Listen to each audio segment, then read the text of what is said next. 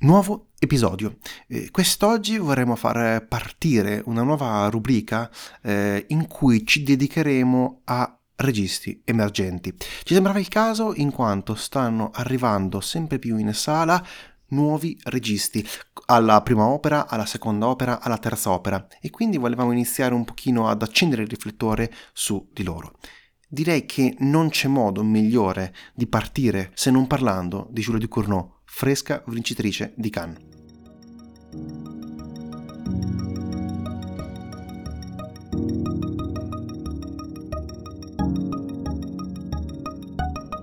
Julia Ducournau arriva dalla scuola nazionale francese di cinema dove si è diplomata nel 2008 e si è specializzata nel campo della sceneggiatura.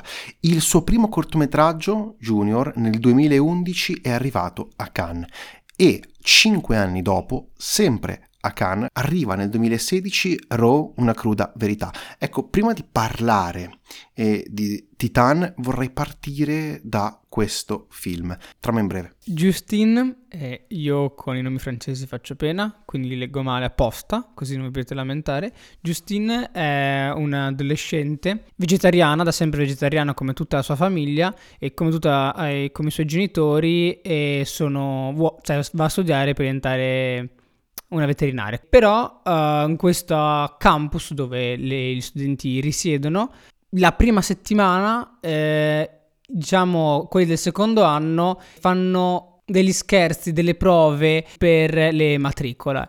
E per esempio oh, farsi una foto di gruppo oh, dopo che gli hanno rovesciato addosso del sangue oppure eh, superare la prova di mangiare dei eh, reni di coniglio. Fin qui dovrebbe essere tutto a posto, tra virgolette, e soltanto che eh, la nostra protagonista non ha mai mangiato carne e dopo aver mangiato carne inizia ad avere del, diciamo, degli effetti quasi allergici a questa sostanza, sostanza come se fosse una droga, a, a alla ciccia, alla carne, tant'è che inizia a essere quasi un'ossessione per lei e diciamo va un po' più a approfondirlo, soprattutto in relazione con sua sorella, la quale a quanto pare c'è già passata. Diciamo la verità, diventa una cannibale.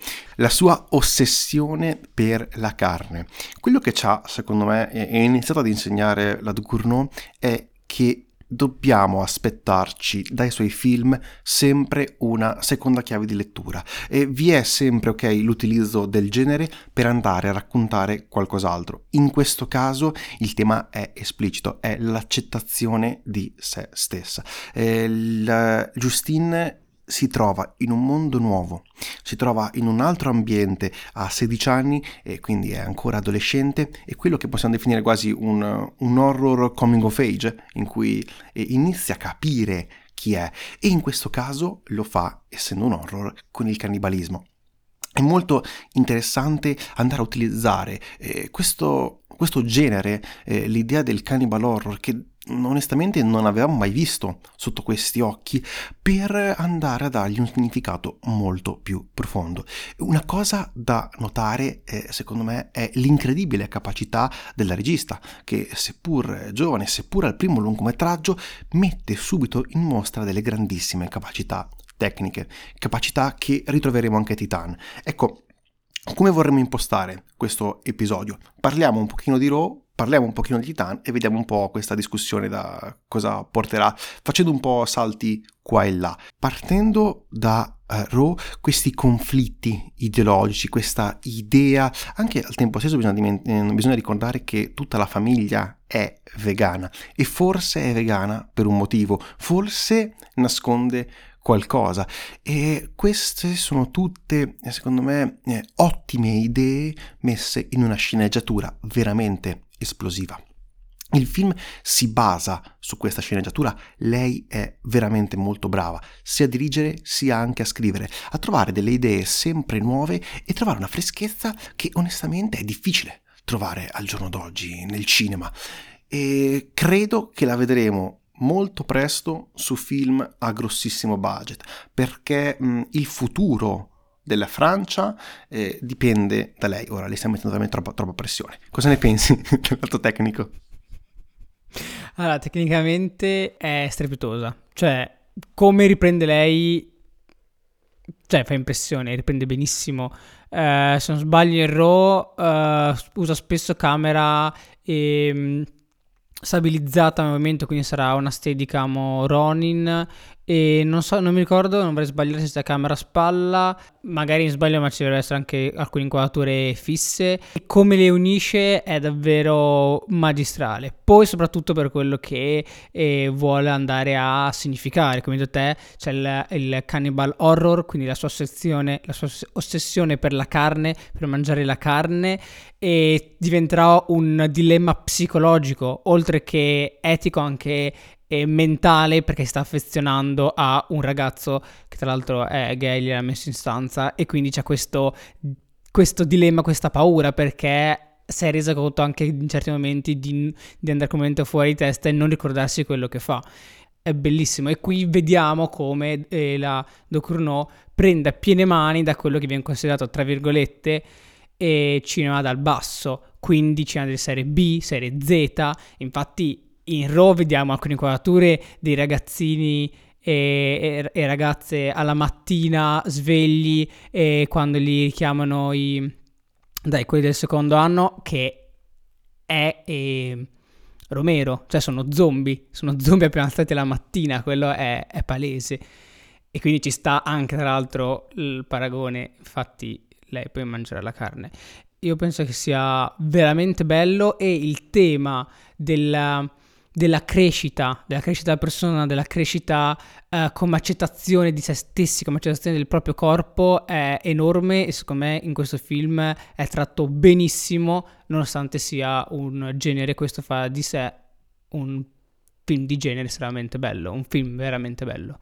Ecco, un'altra cosa che mi ha particolarmente affascinato di questo film è come oltre alla protagonista stessa, quello che gli ruoti intorno sia perfettamente tarato sul mood che vuole trasmettere eh, questa pellicola. In particolare eh, mi viene da pensare le atmosfere che si creano, sia dal punto di vista degli interni, degli esterni, eh, sia dal punto di vista della contrapposizione tra questo freddo costante che si trova in qualsiasi inquadratura e il calore del sangue. È come se lei volesse trasformare il, lo spettatore in un cannibale, che volesse eh, empatizzare con la protagonista e, vole- e lo volesse portare all'interno di questa storia. E ci riesce veramente molto bene.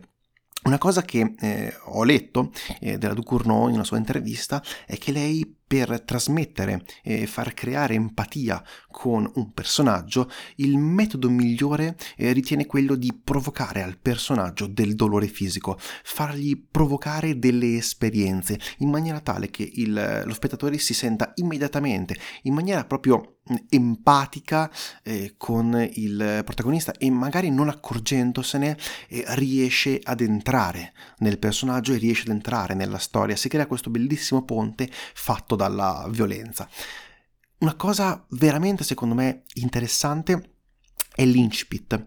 E quando ci troviamo con questa, un incidente causato da una ragazza lungo una strada isolata ed alberata, l'ambientazione, come detto, è secca, fredda, è perfetto per quello che vuole raccontare, con il cambiamento potentissimo che sta vivendo la protagonista, che vorrei eh, anche citare perché Garrens Marillier, che eh, ritroveremo poi anche in Titan, si trovava a essere alla sua prima esperienza sul grande schermo e riesce a fare un'interpretazione spaventosa perché regge eh, appieno il film e anzi lo aiuta ad elevarsi. Eh, sia chiaro, Raw è un film che andrebbe visto, ma non solo dagli amanti dell'horror che sicuramente troveranno una chiave di lettura diversa da quella che sono abituati, ma tutti gli amanti del cinema.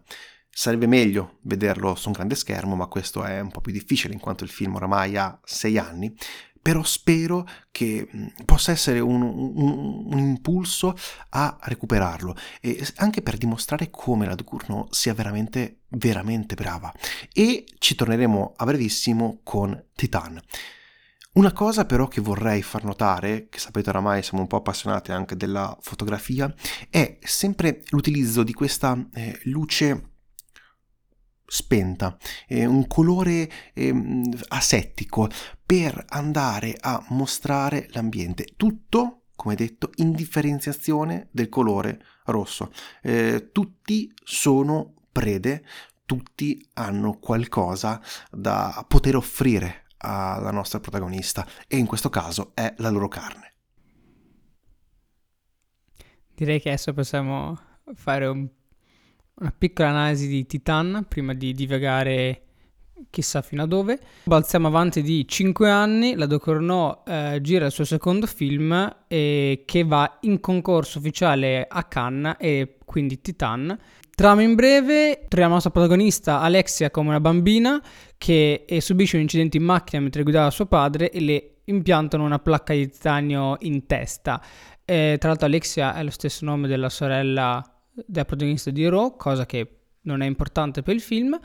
E molti anni dopo le, eh, lei è una ballerina sexy di showroom di macchine e diciamo per qualche motivo ammazza svariate persone volontariamente, le ammazza soprattutto quando uh, boh, ci si affeziona probabilmente. Per uh, fuggire dalla polizia si traveste da ragazza e si spaccia per il, uno dei ragazzi che tanti anni prima erano scomparsi o fuggiti di casa, quindi il padre di questo ragazzo la riconosce come tale senza aver fatto il test del DNA e niente e quindi la seconda parte del film è la creazione di questo rapporto tra loro due. Collegandoci a Raw, eh, partono entrambi con un incidente, ma si possono anche, secondo me, fare altri parallelismi. Oltre al fatto che eh, l'attrice Marilie eh, riapparirà questa volta come una protagonista, no, come un'attrice non protagonista all'interno del film, anche l'idea di utilizzare eh, l'horror o comunque un racconto di orrore per andare a scavare su altre tematiche. Tematiche che alla fine potremmo secondo me anche ricavare da quelle che abbiamo visto in Raw. La cosa però, eh, e qui vorrei fare una, una piccola critica che ho rispetto a questo film, è che forse queste tematiche, a differenza di Raw, sono un po' eh, troppe e troppo esplicite. Cioè, per spiegarmi meglio, eh, Arrow secondo me era un film molto più bilanciato. Avevamo da un lato la rappresentazione del genere horror, eh, da un altro l'utilizzo eh, di questo genere per andare a parlare di tematiche importanti. In questo caso, secondo me, le tematiche hanno assunto un peso molto molto maggiore rispetto a quello che era la parte più eh, horror barra drammatica eh, del film. E questo sbilanciamento, secondo me, è un piccolissimo problema che possiamo trovare in questo film. Una cosa però che mi ha interessato sono le tematiche, che sono esplicite ed essendo esplicite sono tantissime. Eh, può, e poi dopo sicuramente qualcuna me ne dimenticherò e tu la aggiungerai. E la cosa che però più mi ha colpito è il fatto che la protagonista Alexia, interpretata da Agatha Roussel, eh, non è più umana. Già dall'incidente capiamo che ha perso questa umanità. Umanità che lei cerca. Eh, la cerca nei rapporti, la cerca nelle persone, la cerca anche nella violenza e forse cerca di comprendere se stessa. Ecco, qui si può fare il, pal- il parallelismo no? con Ro. Il metallo però qui diventa proprio il materiale, il metallo è qualcosa di importante che assume una forte importanza che vedremo durante tutto il corso del film. Ed è molto interessante come il metallo è la partenza e alla fine anche il ritorno, cioè diventa eh, l'esempio di vita e l'incontro tra metallo e essere umano diventa poi quell'umanità perduta che lei cercava. Cioè è un film che vive tra questi rapporti eh, strani, no, proprio completamente atipici e tendenzialmente folli. È un film che fluisce in mezzo a questi rapporti. È, è qualcosa di eh, nuovo. È qualcosa che non avevamo mai visto, neanche in Raw si era spinto, si era spinta a tanto. E questa ricerca costante che ha eh, la regista è secondo me molto interessante. In questo caso eh, la metamorfosi viene dal metallo, prima veniva, se ci ricordiamo, dal sangue, era data da questo cannibalismo e mangiando ci si porta a scoprire se stessi. Qui la metamorfosi stessa è l'evoluzione. Un'altra cosa è che siamo oramai oltre l'idea di appartenenza e lei non si sente più appartenere a qualcosa o comunque questa appartenenza lei l'ha persa. Eh, è inutile non definisce più la, la persona gli, gli, adolescenti che prima vedevamo in Raw la, la sedicenne protagonista ora è cresciuta. E con loro è cresciuta anche questa visione moderna che ha la Ducournau è chiaro che eh, forse mi ripeterò stiamo assistendo a un film nuovo qualcosa di nuovo. Punta tantissimo sulla sceneggiatura, forse però punta un po' troppo, risultando quasi, come detto, sbilanciato su, quello, su questo equilibrio che secondo me è molto importante trovare nei film e che in Raw avevo trovato. Qui non l'ho così tanto trovato, però eh, sono contento che sia uscito questo film. Ora, non so se meritava il premio principale a Cannes, però sicuramente per le idee innovative che porta sul grande schermo merita di essere menzionata, studiata, visto in questo caso credo che il premio possa essere meritato.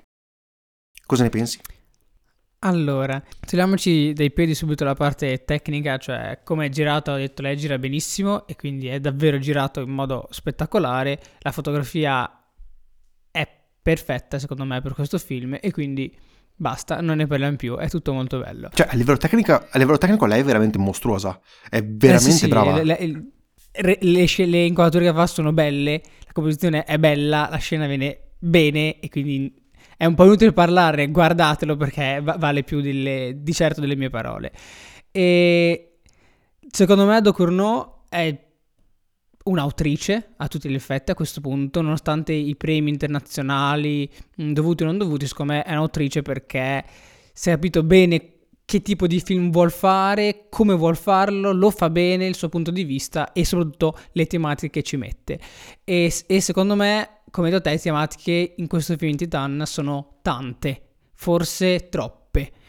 Perché partiamo, prima scena, con l'ibridismo, quindi uomo con pezzi meccanici, anche se qui è solo una parte di, di latta, ma come detto pian piano c'è questa metamorfosi e poi il totale non comunicazione tra, tra padre e figlia, che secondo me è una cosa interessantissima e bellissima perché c'è in tre scene, in due scene, però è ti, fa spiegare, ti spiega un mondo del, del, loro rapporto che non esiste. E poi passiamo con una scena in piano sequenza, quindi un movimento di lei che balla sul, sull'auto. Con la stessa auto poi lei avrà un rapporto sessuale e quella scena del rapporto è palesemente trash, è volutamente trash, soprattutto la macchina eh, che si muove con l'idraulica e quasi, cioè, per, per, far ridere, per essere ironica secondo me quella scena e, e quindi qui c'è un elemento di pansessualità per poi eh, andare più avanti con la non accettazione di sé che sta cambiando quando scopre comunque una parte diciamo di metamorfosi come l'hai chiamata te, la, la non accettazione di devo fare uno spoiler, di essere incinta per poi invece pian piano verso la fine accettarlo e il rapporto con un altro individuo che è Vincent totalmente fuori mentalmente fuori dalla società e loro due riescono a, crearsi, a creare un rapporto, un rapporto che sia vivo e reale per loro con non poche difficoltà però ce la fanno e poi magari mi sono dimenticato altri, altri argomenti, come da te, cioè la, cre- la crescita in questo film non l'ho sentito troppo, non l'ho sentito come in Raw, quindi la, c'è più una parte di accettazione e soprattutto c'è questo rimando a un horror legato al corpo, alla fisicità corporea. Questo film c'è, c'è molto. I corpi, vedi i corpi delle ballerine nude di continuo, almeno all'inizio, e il suo corpo nudo lo vedi continuo, quindi c'è questo rapporto diretto col corpo, la corporalità, come è fatta, che è carne, ma vediamo che sappiamo che ha comunque una parte di metallo, una placca di titanio. E quindi come argomenti, secondo me, già a dirli così, vedete che sono tantissimi. E secondo me alcuni sono ben eh, marcati, altri no. E già eh, quindi questa era una prima critica. Una critica secondo me molto importante che voglio farli è che l'inizio è io sono stato molto distante da lei. Io non, so, io non, riuscivo a capire perché lei quella gente l'ammazzi. Cioè, pensavo lei è una, è una sociopatica che ammazza, ammazza, le persone e non può avere rapporto con, con, gli altri. Che magari è così, e quindi l'ho capito bene. Soltanto che questo mi ha creato una, diciamo, dei problemi un po' a seguirlo all'inizio che è molto divertente, però lì per lì io mi chiedevo ma perché le ammazza e quindi non mi godevo la scena, forse questo era più un mio problema. Quindi riferito a quello che dici te e dell'intervista che, di, che hai visto di eh, Ducournau, è che qui a differenza di Raw ti vuol fare empatizzare dopo, cioè tu parti, cioè le scene iniziali in cui c'è l'incidente delle bambine, secondo me quella non, non è abbastanza per farmi empatizzare e stare vicino a lei quando ammazza della gente, cioè la vita da bambina però passa del tempo, quindi c'è comunque lei è adulta, quindi non penso che lei sia totalmente fuori di testa perché ha una placca di metallo uh, vicino al cervello e poi magari potrebbe essere così. Però questo essere distaccato da lei all'inizio quando, faceva, quando fa queste azioni molto forti fa sì che io ho fatto fatica, anzi quasi non sono riuscito a starle vicino nella seconda parte del film dove invece lei andava a creare questo rapporto e, e dove questo diciamo scoperta e, e volersi nascondere del proprio nascondere il proprio corpo come è fatto e anche questo è un altro argomento che stavo saltando cioè l'identità di genere perché lei si travestire da ragazza e quindi si mette le fasce per vedere il seno per far vedere la, la pancia poiché è incinta e in quel momento lì io ero distante e l'unica cosa che sentivo era tutta questa sensazione di eh, disgusto, diciamo, che ti vuole trasmettere questo film, perché secondo me è una sensazione forte che ti vuole trasmettere, soprattutto perché la Docorno, uh, diciamo, faccio una piccola metafora, se nel, in Raw lei prende a piene mani dei film di serie B, serie Z, qui lei ti prende la testa, te la infila in un secchio di liquido nero fatto di film di serie B e poi ti infila uh, una mano dentro e ti scombustola un po' per farti sentire quel disgusto perché veramente va un po' a analizzare come siamo realmente. Cioè tutti questi temi che sono stra-attuali, l'ibridismo, la pensessualità, l'identità di genere, sono molto attuali e quindi diciamo che lei va un po' a scomporre la figura dell'individuo all'interno della società e questo ti, è un'altra cosa che ti lascia un po' scombussolato. Adesso basta che ho parlato troppo, quindi ho parlato anche per i prossimi episodi. Beh, però quello che hai detto secondo me è condivisibile, perché sono cose che ho trovato anch'io, problemi che ho trovato anch'io in questo film.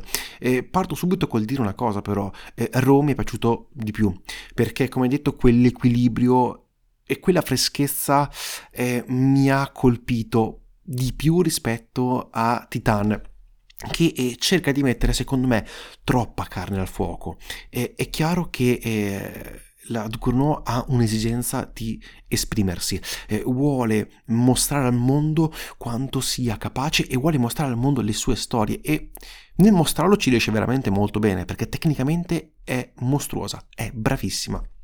Però, secondo me, troppe storie, eh, tutte insieme, tendono un pochino a ehm, far perdere qualcosa al film, in particolare tanti temi racchiusi in una stessa persona, perché alla fine i protagonisti del film sono veramente pochi, ci sono pochissimi attori, e qui il film si regge sulle spalle di Alexia, e tendono secondo me un pochino a strafare. Ecco, forse se possiamo definirlo, rispetto a Raw lei ha un pochino strafatto, cioè ha fatto qualcosa che di troppo. È un buonissimo film, eh, sia chiaro, perché è girato benissimo, eh, è freschissima come idea, però al tempo stesso sento che ci sia qualcosa di troppo in questo caso.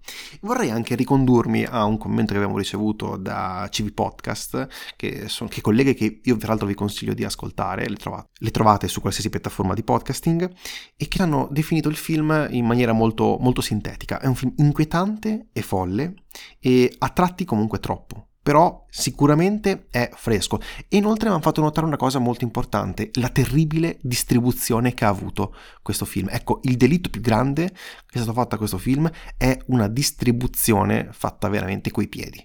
Eh, è difficile trovarlo in sala, è un film che comunque ha vinto Cannes e che aveva dell'interesse, ma non poterlo andare a vedere in sala, non poter riuscire a trovare il modo di vederlo sul grande schermo trovo che sia un peccato mortale. Concordo perché come hanno detto è un film fresco, un film che se anche io ho fatto diverse critiche e dico apertamente che mi è piaciuto molto di più Raw, tra l'altro il Raw io ero forse un po' troppo vicino alla protagonista per quando ho finito di vederla avevo fame e ehm, questo qui è Titana comunque un film da vedere Titana è comunque un film da vedere per, per fare qualcosa di, di, diciamo diverso, non canonico e, e quindi è, è, da vedere una, distribuzio- una distribuzione pessima diciamo danneggia un film soprattutto che ha vinto la Palma d'Oro quindi non è un film che dici sì, bello o, o, brutto, è un film che come abbiamo visto, come stanno facendo, crea un sacco di discussione su tutto perché ha tanti temi e a ogni persona, ci vedo molte persone che hanno giudizi diversi, quindi apre molto la discussione e questo fa benissimo, quindi è un film anche solo per questo da vedere. E un'altra cosa che qui mi ricollego è la distribuzione oramai è molto peggiorata, se vogliamo parlarne, perché eh, le grandi sale, i grandi multisala vanno a trasmettere solamente eh, film che sanno che incasseranno, che poi il fatto tra quello che pensano loro e quello che effettivamente succede è cioè, si nota che c'è un certo distaccamento tra la distribuzione, secondo me, ed il pubblico. E questa pandemia, alla fine, secondo me, ha accentuato oramai questa fortissima divergenza tra il cinema blockbuster fatto per incassare e il cinema fatto per cercare di trasmettere qualcosa. Ecco, questa forte differenza tra magari un cinema più d'autore, di genere e il blockbuster si vede nelle distribuzioni, perché è veramente complesso oramai andare a trovare il, eh, il primo tipo. E oramai se vai nei multisala, che sono quelli alla fine che sono presenti in tutta Italia, è complesso andare a trovarli e di conseguenza poi anche nelle piccole sale. È difficile andare a trovare questi film perché il pubblico si disabitua a scoprire qualcosa di nuovo. E Titan è qualcosa di nuovo, è qualcosa che eh, merita di incassare tanto perché rappresenta una, una, freschezza, poi che sia bello o brutto esteticamente, che possa piacere o no, sono cose differenti, cioè non c'entrano col discorso che sto cercando di portare avanti. È importante però che questi film abbiano la possibilità di essere visti e di uscire in sala. Cosa che secondo me negli ultimi anni, eh, già prima della pandemia, ma la pandemia ha accentuato, accelerato questo processo, inizia piano piano a sparire e inizia sempre di più, secondo me, a relegarsi questo, questa tipologia di cinema su piattaforme internet come può essere Mubi o su piccolissime sale che decidono di puntare su queste eh, distribuzioni veramente eh, minuscole, perché per vedere Titan credo che abbiamo dovuto aspettare tre settimane da quella che è stata l'effettiva uscita, l'effettiva distribuzione in sala ed è stata un po' distribuita a, a, a macchie di leopardo eh, qua e là per l'Italia e l'ho trovata veramente, eh, veramente pessima e lancia secondo me un terribile segnale su quello che è la distribuzione in Italia ma credo anche nel resto del mondo per quanto riguarda il cinema. Se si va di questo passo le grandi multisale inizieranno a perdere spettatori perché eh, si nota che ormai i blockbuster che incassano sono veramente pochi, 007, Dune e pochi altri, e si inizia sempre di più a, mm, a perdere poi il cinema stesso, cioè si inizia a perdere questa, questa idea di cinema indipendente, autoriale, di registi giovani e freschi che vogliono mostrare idee nuove. Ecco, come è anche successo per ad esempio a, Car- a, a Chiara Giona Scarpignano, di cui parleremo nei prossimi episodi e che è da, almeno per, da noi in zona praticamente introvabile se non in qualche serata con proiezioni speciali eh, apposta, cosa che trovo eh, onestamente imbarazzante. Direi che possiamo chiudere qui l'episodio con questa nota un po' negativa su quello che mh, mm, sarà il futuro del cinema in sala. Brevi disclaimer finali, come sempre ci potete trovare su qualsiasi piattaforma di podcasting, ci potete trovare su Instagram, Effetto Vertigo Podcast, ci potete scrivere un'email, Effetto Vertigo Podcast, chiocciola, gmail. Vi salutiamo, io sono Tommaso. Io sono Aurelio. E questo è l'Effetto Vertigo. Grazie mille, arrivederci.